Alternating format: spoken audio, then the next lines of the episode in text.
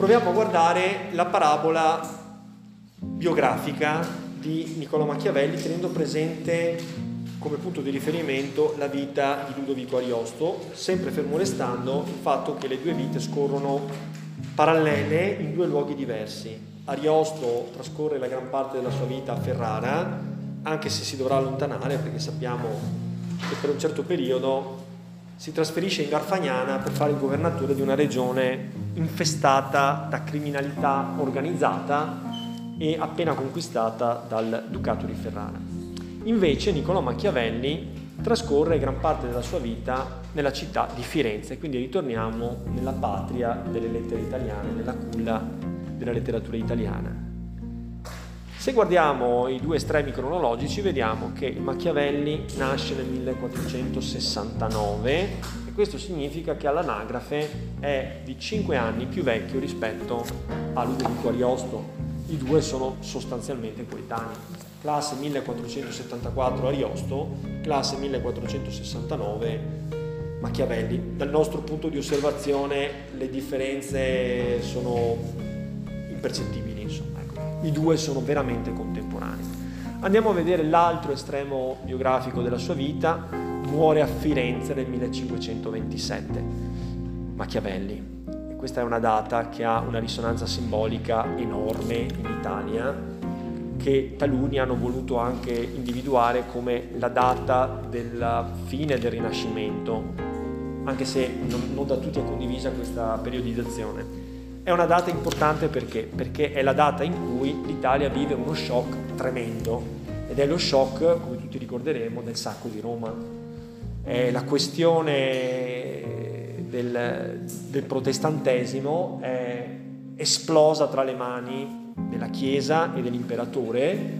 Tra l'altro proprio Carlo V d'Asburgo che consente il sacco di Roma per uno dei tanti paradossi della storia, per cui un imperatore cattolico, difensore della cattolicità, finisce per infierire contro il Papa, lasciando che le truppe imperversino per tre settimane nella città di Roma a fare il saccheggio, il che significa rubare tutto ciò che di prezioso c'è nei palazzi, nelle chiese, significa sequestri di persona con ottenimento di riscatto, violenze di ogni tipo nei confronti persone inermi, delle nobildonne, eccetera. Quindi vi lascio immaginare cosa potrebbe essere, soprattutto paragonando alla norma, cioè la norma per l'esercito è tre giorni di saccheggio, non tre settimane, quindi è qualcosa di enorme.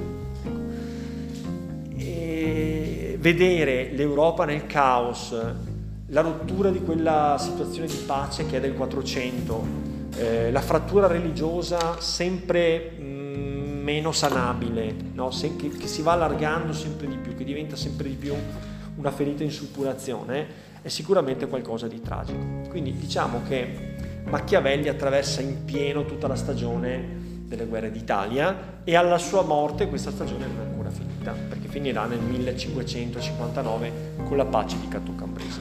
D'altro canto Ariosto muore nel 1533, se ricordo bene, sì, 1533, pochi anni dopo. Quindi entrambi gli autori assistono agli stessi eventi, agli stessi eventi storici.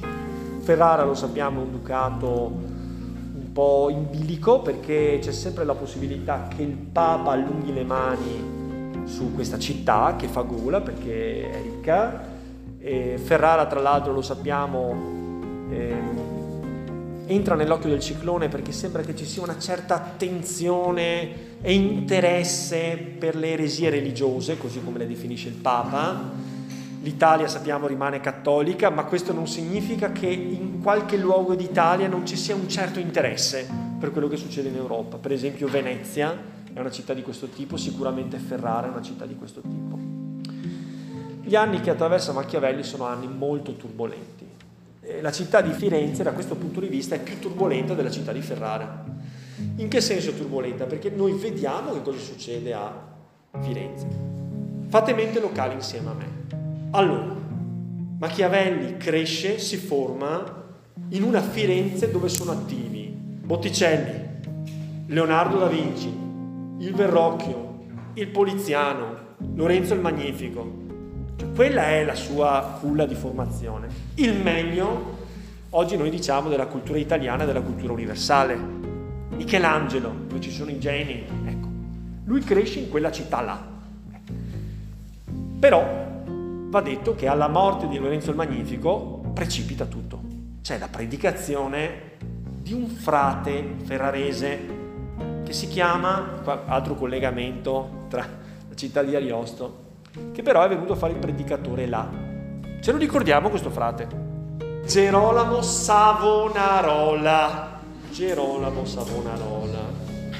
Gerolamo Savonarola è una voce che tuona contro la corruzione della Chiesa in un'età in cui la riforma protestante non è ancora scoppiata, perché voglio ricordare a tutti 1517 Gerolamo Savonarola nei suoi due soggiorni fiorentini, primo soggiorno in cui ha poco successo, si allontana a Roma, poi ritorna, eh, diciamo proprio negli anni conclusivi del mandato, del regno di eh, Lorenzo il Magnifico, Gerolamo Savonarola riempie le chiese con le sue prediche.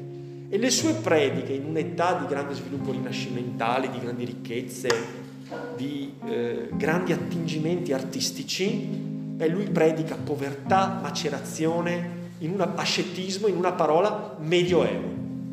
E tuona contro la corruzione dei tempi e tuona contro la corruzione della Chiesa. Tutti sappiamo che fine ha fatto, muore da eretico e verrà arso sul rogo, piazza della Signoria. Muore sul rogo per le sue dottrine, per il fatto di aver tuonato.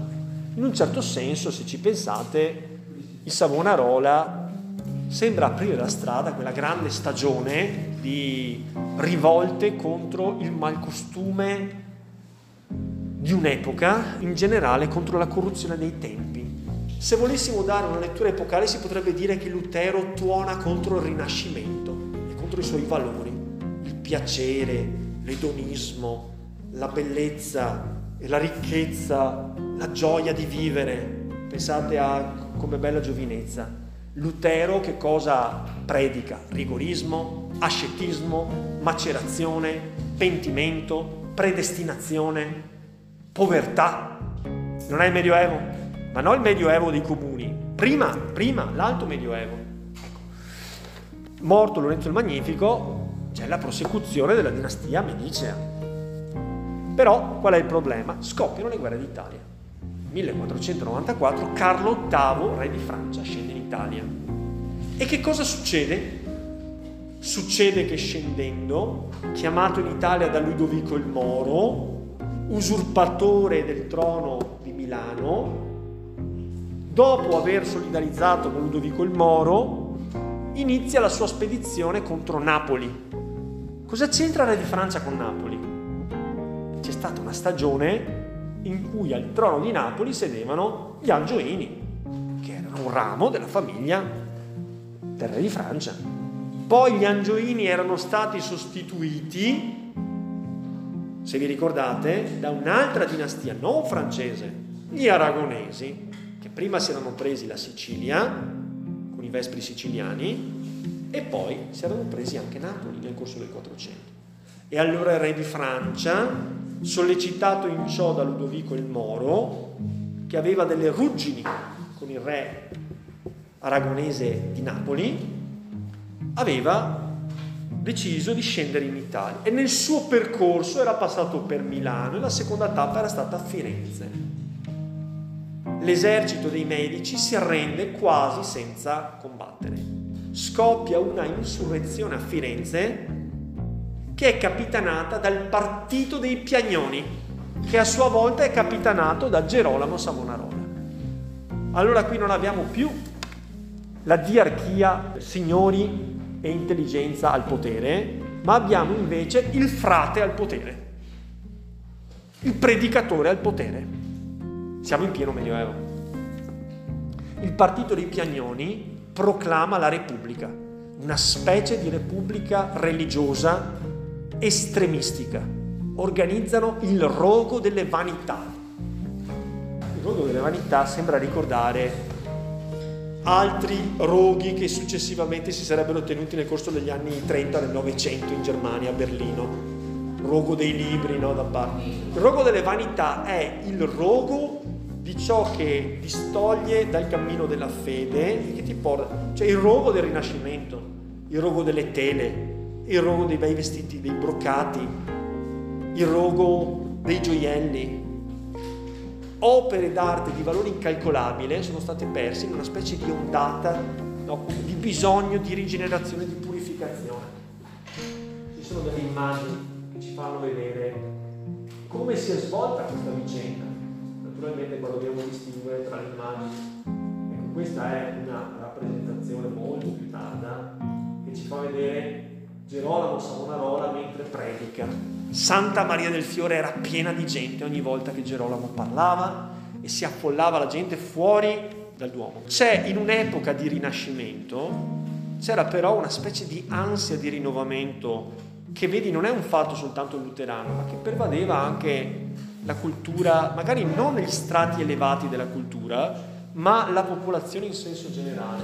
Qui vediamo un'immagine molto teatrale, romantica, di Gerolamo Savonarola e qui appunto si vede volontariamente la gente portare una gran quantità di oggetti preziosi disponibili per il rogo. Questa è un'altra immagine. Piccolina. Vediamo se riesco a farla. No, è così.